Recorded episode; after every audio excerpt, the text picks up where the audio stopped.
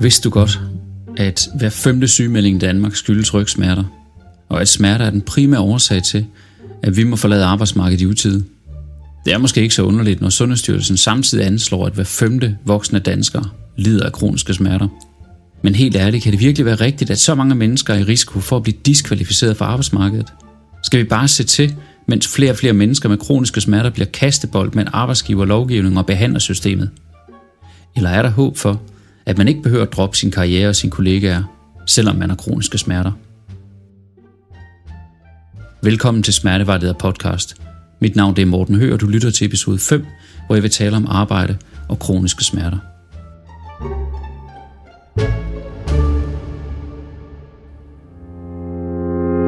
Velkommen til Smertevejleder podcast-serien, som er blevet til i samarbejde med FAX, Foreningen af Kroniske Smerteramte og Pårørende.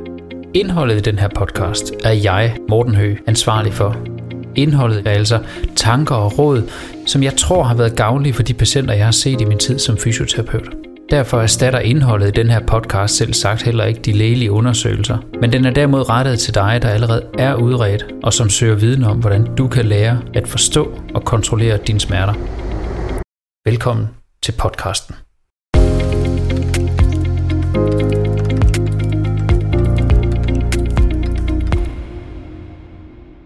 Hvis du lytter til den her podcast, så er det nok fordi du enten selv har kroniske smerter, eller fordi du kender nogen, der har det. Så lad mig starte med at sige med det samme. Der er mange ting, der kan gøres bedre for at hjælpe mennesker med kroniske smerter til at få et bedre liv. Men mit fokus i den her episode er udelukkende på, hvad du bør vide om arbejde og kroniske smerter. Og på, hvad du selv kan gøre, hvis du har kroniske smerter og ønsker at blive på arbejdsmarkedet. Hvad får jeg egentlig ud af at arbejde? Ja, hvis jeg blev stoppet på gaden, og nogen spurgte mig, hvad tror du er den primære grund til, at andre mennesker i Danmark har et job? Så tror jeg, jeg vil svare sådan noget i retning af, at det er nok for at tjene penge til at dække til livets omkostninger og materielle goder. Men paradoxalt nok, så tror jeg, jeg vil svare anderledes, hvis jeg bliver spurgt om, hvorfor jeg arbejder.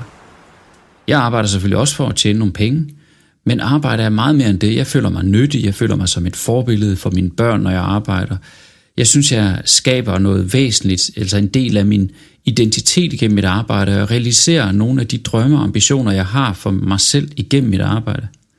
Arbejde giver mig social status, og det er med til at dække nogle af mine sociale behov. Altså for eksempel behovet for at føle, at jeg hører til et sted, og slet og ret for at møde mennesker.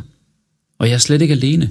En undersøgelse her fra Danmark viser faktisk, at blandt voksne danskere, så er arbejdspladsen deres primære sociale netværk. Flere internationale studier peger desuden på, at mennesker, der har arbejde, har et bedre generelt fysisk og mentalt helbred end dem, der ikke arbejder. Men selvfølgelig er der også ulemper ved at arbejde, og det er jo ikke alle job eller arbejdspladser, der har positiv indflydelse på dem, der arbejder. Men som jeg ser det, så peger forskningen ret entydigt på, at der er flere fordele end ulemper ved at arbejde for de fleste mennesker. Og når jeg siger det, så er det ikke for samfundet, jeg taler. Det er for den, der arbejder. Altså, det siger lige igen. Arbejde har en netto positiv effekt på vores liv, sådan som forskningen viser det. Det er derfor nødvendigt, at der bliver gjort noget for at sikre, at mennesker med kroniske smerter, som ønsker at blive på arbejdsmarkedet, får de bedst tænkelige muligheder for det. I dette afsnit der vil jeg dele mit syn på tre emner, hvor jeg oplever, at der er mange misforståelser, som i sidste ende kan gøre det sværere for mennesker med kroniske smerter at fungere på deres arbejdsplads på trods af smerterne. Det er vores indstilling til arbejdsstillinger, til tunge løft og arbejde med ensidige gentagelser – og så vores indstilling til sygemeldinger.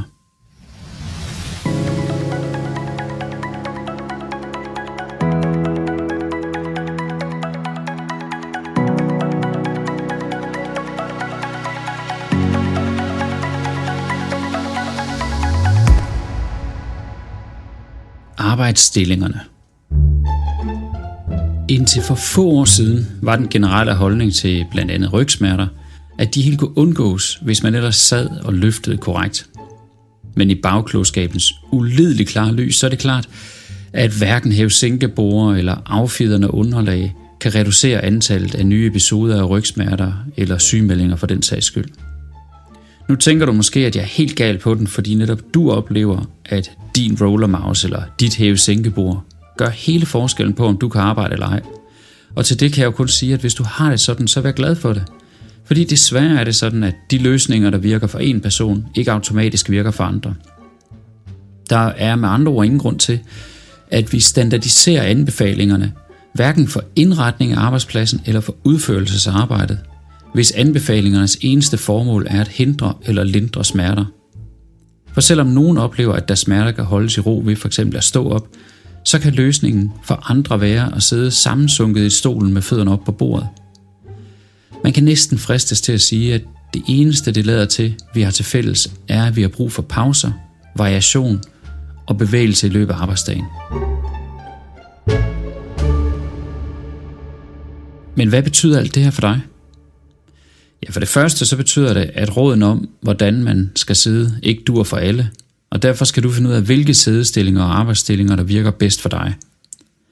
Og for det andet, så er der ingen grund til at frygte, at du slider unødvendigt på kroppen, hvis ikke du sidder rigtigt, og at den her sædestilling eller det her slid på kroppen, så vil indhente dig senere, så du bare ender med at få ondt senere i livet i stedet for. Den her idé om, at kroppen den bliver slidt, og at det er slid, der gør ondt, det er altså en skrøn, der stammer tilbage fra den gang, hvor vi ikke vidste, at man godt kunne have smerter uden at fejle noget. Lyt eventuelt til episode 1 igen for at høre mere om det. Nogle gange, så gør arbejdet smerterne værre. Som jeg nævnte tidligere, så troede mange, at når man fik ondt, mens man var i gang med for eksempel at løfte noget på arbejdet, så var det løftet, der var årsagen til smerterne. Man forbandt altså smerterne med, at man havde ødelagt noget i ryggen, eller at de gentagende løft havde slidt så meget på ryggen, at det var årsagen til smerterne. Men det bliver vi nok lige nødt til at starte med at mythbuste. 1. Hvis man løfter så tungt, at man brækker noget eller river noget over i ryggen, mens man arbejder, så har man sandsynligvis løftet meget mere, end lovgivningen tillader, eller man har været utrolig uheldig. Men den gode nyhed er, at den slags smerter har det med at gå helt i sig selv igen, selvom det kan tage nogle uger. Lyt eventuelt til episode 2 for at høre mere om akutte smerter eller episode 3 om smertelindring. Punkt 2.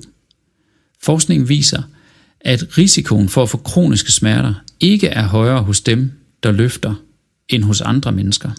Den gode nyhed er altså, at det ikke er de gentagende løft eller de tunge løft, der er årsagen til kroniske smerter. Den mindre gode nyhed er jo, at vi så desværre stadigvæk ikke ved, hvad årsagen til kroniske smerter er, og dermed heller ikke, hvordan vi skal forebygge det. Og punkt 3. Både danske og udenlandske studier viser, at rygsmerter typisk starter allerede i teenageårene, og dermed opstår de lang tid før vi kommer på arbejdsmarkedet. Så det lader altså til, at vores tro på, at rygsmerter eller smerter det hele taget altid skyldes skade, har forblændet os, når vi prøver at forklare, hvorfor man får ondt. Forestil dig nu for eksempel, at du løfter, øh, skal vi sige, en steg ud af ovnen, og du oplever en voldsom smerte i ryggen. Vil du så ikke også være overbevist om, at det netop var løftet, eller det, at du løftede stegen ud af ovnen, der var årsagen til smerterne, fordi det var det, du lavede, dengang du fik ondt? Men faktum er, at det kunne lige så godt være tilfældigt, eller måske da øh, mere sandsynligt en kombination af en række faktorer, som for eksempel øh, hvad ved jeg, stress og et aktivt immunforsvar, en dårlig nattesøvn måske. Min pointe er altså, at smerter sandsynligvis altid skyldes mere end én ting, og at du kunne løfte noget ud af ovnen 100 gange, uden at du har fundet i ryggen. Derfor er det besynderligt, at vi altid tror, at det er den ene gang, vi løfter, der var så at sige dråben, der fik bæret til at flyde over. Du lytter til Smertevejleder podcast. Mit navn, det er Morten Høgh. Men der er faktisk et sted, hvor vi har fat i noget med det her med løft og gentagende belastninger og akavede arbejdsstillinger. Det er, hvis man allerede har ondt i ryggen, så lader det faktisk til, at de her bevægelser, altså for eksempel det at løfte noget, eller lave den samme bevægelse mange gange, eller måske løfte i akavede stillinger, de gør det sværere at gennemføre arbejdet. Altså når man allerede har ondt, så kan de ting provokere smerterne. Men læg mærke til rækkefølgen. Ondt kommer først, og så er det, at de her ting bliver problematiske for de fleste. Så problemer med smerte og arbejde er altså ikke nødvendigvis mindre, bare fordi vi bliver klogere. Men det giver nogle muligheder, sådan som vi forstår tingene i dag. For det første ved vi, at smerte ofte opstår, uden at der er skade på kroppen.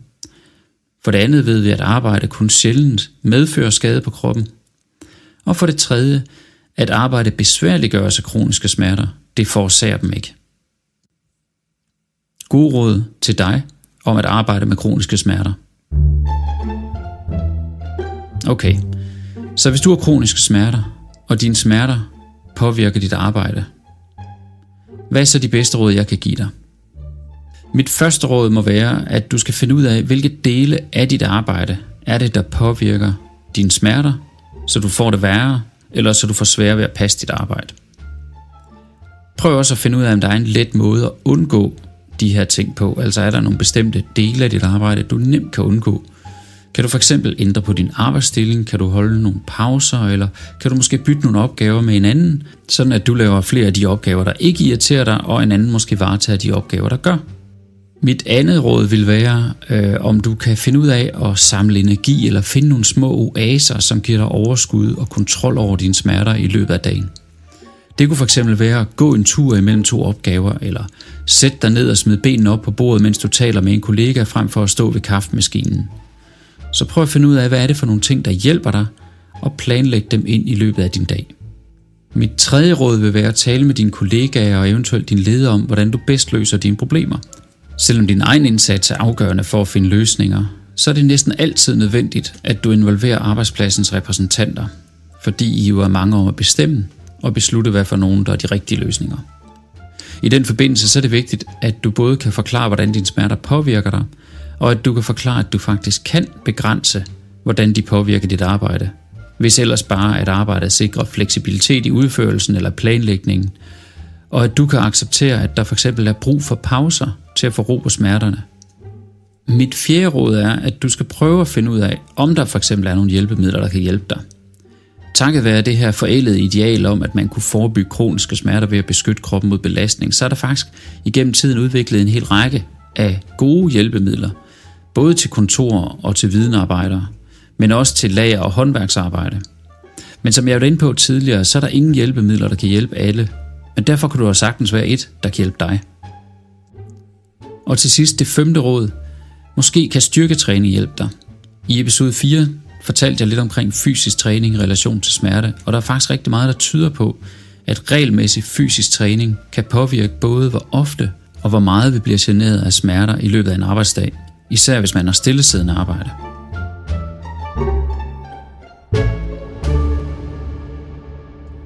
Sygemeldinger der kan være rigtig mange grunde til, at man sygemelder sig fra sit arbejde.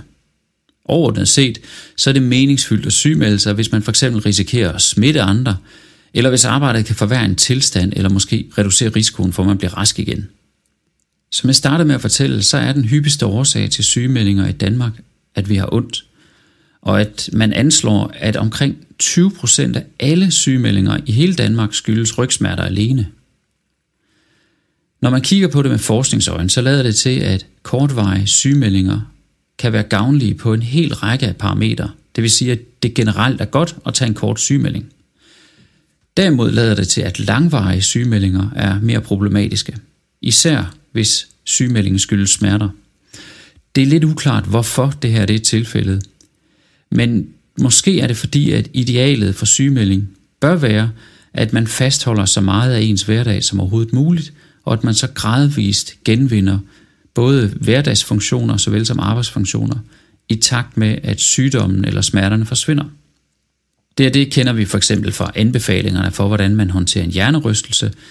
Øh, der starter man med at lave alt det, man kan, som ikke forværrer symptomerne. Det kan fx være at gå en tur, eller måske bare bevæge sig rundt i hjemmet med korte intervaller – og allerede næste dag, så kan man begynde at lave lidt mere. Det kunne være at gå udenfor, eller udføre lette huslige pligter, måske at læse og se tv. Og sådan fortsætter det med, at man hver dag laver lidt mere af det, man ikke kunne før, indtil man så er tilbage på fuldt arbejde igen. Men hvis man lever med kroniske smerter, og ikke er udsat for en akut smerte eller en akut tilstand, så er det sådan, at smerterne helt naturligt vil både blusse op og falde ned i perioder. Så der vil være perioder, hvor man har det værre, og perioder, man har det bedre. For nogle af de her perioder på timer eller dage, som vi for eksempel snakkede om med migræne tidligere, for andre så kan de her perioder sagtens være på uger eller måske måneder. På den måde giver det jo god mening, at hvis man lider af migræne, så kan den ene eller måske to dages sygemelding være den perfekte løsning, fordi man forventer, at det kun vil vare et par dage, og derefter kan man være tilbage igen. Har man derimod smerter, som ikke lader til at blive bedre efter et par dage, så opstår der et dilemma. Dilemmaet består i, at forskning ret entydigt peger på, at sygemeldinger ud over nogle få dage eller måske en uges tid øger risikoen for, at man ikke vender tilbage til arbejdet helt eller lige så meget som før. På den anden side, så er der mange, der vil opleve, at det er komplet umuligt at vende tilbage til arbejdet, før der er styr på smerterne igen. Løsningen lader altså til at være en slags flydende overgang imellem det at være sygemeldt og så det at arbejde igen. Men for mange mennesker med kroniske smerter er det ikke noget, de selv kan beslutte. Du kan fx have et job som flyveleder, hvor fuld opmærksomhed er påkrævet, eller du kan stå ved et samlebånd, hvor du skal fungere som en del af en helhed og holde det samme tempo som andre. Der er andre mere heldige. De kan måske arbejde hjemmefra i nogle timer om dagen i begyndelsen, eller de har måske frihed til at planlægge deres arbejde, sådan at de kan nøjes med at arbejde nogle få timer i en periode, og så holde nogle tilstrækkeligt lange pauser i løbet af dagen. Du lytter til Smertevejleder podcast, og mit navn det er Morten Høgh. Jeg har ikke løsning på, hvordan du skal håndtere dine sygemeldinger, men jeg kan give dig tre gode råd. Det første råd er, du kan ikke løse det alene. Sørg nu for at involvere din arbejdsplads, så de forstår, at selvom du er sygemeldt, så skal du nok komme tilbage. Det drejer sig typisk om at vise fleksibilitet for begge sider, og især den her fleksibilitet, der skal til for, at du kan tilpasse dit job til smerterne i den her periode, der er tale om. Tal også gerne med arbejdspladsen om at prioritere dine opgaver, så du ved, hvilke opgaver, der er vigtigst for arbejdspladsen, så du har nemmere ved at prioritere i, hvilke opgaver du skal lave, selv i de værste perioder. Mit andet råd er, lav en plan for din sygemelding. Som jeg nævnte i starten, så er sygemelding ideelt til for eksempel at give kroppen ro til at hele, men hvis man har kroniske smerter og er sygemeldt på grund af en opblussen i smerterne, så er der ikke noget, der tyder på, at sygemeldingen hjælper. Faktisk tyder forskningen jo på, at jo længere du er sygemeldt, desto større er risikoen for, at du mister de positive aspekter, der er ved at arbejde. Du kan muligvis undgå nogle unødvendige bekymringer, hvis du laver en plan for, hvad formålet med din sygemelding er. Altså præcist, hvad skal sygemelding gøre for dig? Og hvordan vil du forholde dig, hvis ikke at det går, som du har planlagt? Det at lægge en plan gør for det første, at du ikke risikerer spildtiden på at gå og vente på, at smerterne skal lægge sig eller forandre sig. Fordi det er jo vigtigt at huske på, at kroniske smerter til en vis grad kan blusse op og falde ned, helt uden at du nødvendigvis hverken forstår hvorfor, eller at du kan gøre for det. Altså, du har ikke nødvendigvis nogen indflydelse på det, udover at du kan forsøge at lindre. For det andet, så hjælper den her plan dig altså til at holde fokus på målet med sygemelding, nemlig at komme hurtigst muligt tilbage til en normal hverdag, herunder også tilbage til normalt arbejde. Det tredje og sidste råd i den her omgang er, at tiden er på din side. Når du planlægger og gradvist vende tilbage til arbejde, så husk på, at en langsom og sikker tilbagevenden er bedre end en ukontrolleret eller et forhastet forsøg. At vende tilbage til arbejde er altså en proces, og det er så fint med små skridt, der hjælper dig til at flyve under radaren. Hvis du nu for eksempel føler, at du godt kan arbejde i intervaller på 15-20 minutter, før du har brug for en pause, så start hellere med 10-15 minutter hver time, og så kan du stige for eksempel 5 minutter hver tredje dag, i stedet for at starte med 20-25 minutter, som er i overkanten af, hvad du kan. Du kan også vælge at lave pauserne mellem arbejdsintervallerne mindre. Så lad os sige, at du har valgt at arbejde 15 minutter, og så med 45 minutters pause imellem intervallerne. Så kan det være, at i stedet for at stige fra 15 til 20 minutter måske, at du så vælger at forkort pausen fra 45 til 35 minutter øh, hver uge for eksempel. Men altså ideen er, at du gradvist kan lave flere intervaller, eller kan sidde længere tid på din arbejdsplads. Så ved at give dig selv tid, kan du både få flere positive oplevelser, og samtidig kan du også vise dine kollegaer, at du er på vej tilbage, fordi at du hele tiden er i stand til at skrue op. Så som de siger på engelsk, start low and go slow. Lytter til Smertevejleder podcast. Mit navn, det er Morten Høgh.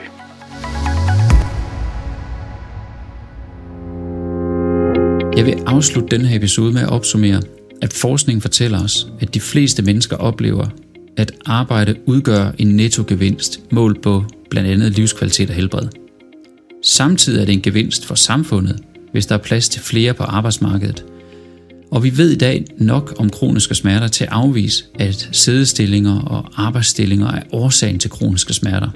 Men har man først smerter, så vil langt de fleste opleve, at smerterne kan påvirke arbejdet og vice versa.